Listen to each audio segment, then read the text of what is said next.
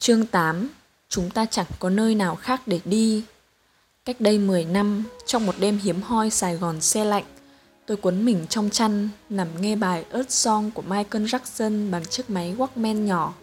Bất chợt thấy tim mình thắt lại. Tôi hình dung con kênh nhiêu lộc đen ngập rác chạy quanh thành phố. Nhớ những vạt rừng trơ gốc trên đường đi công tác, những chiếc xe khách cũ kỹ và khói đen kịt lên trời. Vậy mà đã 10 năm.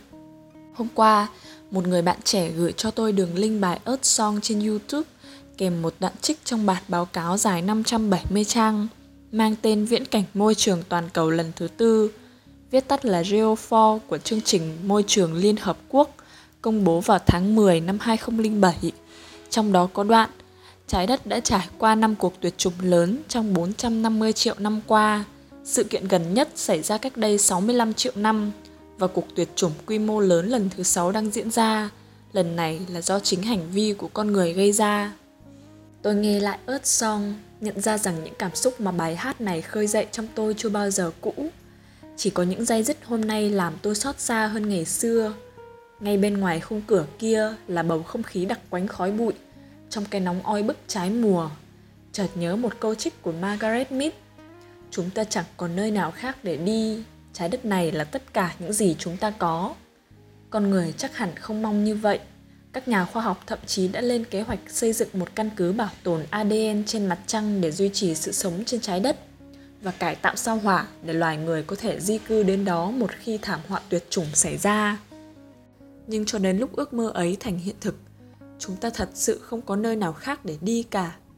Chúng ta đang phải đối diện với thực tế rằng ở khắp nơi đang bị sói mòn do nạn chặt phá rừng.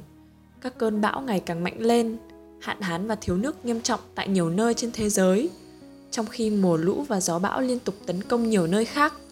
Nhiệt độ năm sau luôn cao hơn năm trước, thậm chí có nơi tuyết đã không còn rơi vào mùa đông nữa. Trái đất nóng lên làm cho băng ở hai cực tan ngày càng nhanh, mực nước biển đang dâng cao. Các nhà khoa học đã cảnh báo nếu băng ở hai cực tan hết thì mực nước biển có thể dâng lên 80 mét, đủ nhấn chìm hết các thành phố lớn trên thế giới. Và Việt Nam lúc đó sẽ là một trong những nước chịu ảnh hưởng nặng nề nhất. Bởi thế, trong bài báo cáo Geo4 nhấn mạnh một thông điệp khẩn thiết, cứu lấy hành tinh bây giờ hoặc không bao giờ. Bây giờ hoặc không bao giờ, bạn có thể cứu hành tinh này. Chúng ta có thể cứu hành tinh này bằng những việc rất nhỏ như trồng một cái cây, tắt điện khi không sử dụng, đi xe đạp thay vì xe máy, không xài phí giấy vở, đừng vứt rác bừa bãi, dùng những vật liệu có thể tái chế, Suốt mấy tháng nay, trên đường phố Hà Nội, Sài Gòn, tôi nhìn thấy một số tin Việt khoác trên mình chiếc túi I'm not a plastic bag, những chiếc áo thun có in dòng chữ I love the earth, I love green. Tôi mong rằng bạn không mang chúng như một vật trang sức theo phong trào, mà như sứ giả nhỏ bé của thiên nhiên, với một ý thức mạnh mẽ, với một thông điệp rõ ràng, để nói rằng bạn không thở ơ để nói rằng bạn yêu trái đất này và bạn thực sự muốn cứu lấy hành tinh xanh của chúng ta. Bởi vũ trụ bao la, nhưng một hành tinh đẹp như trái đất thì không dễ tìm thấy.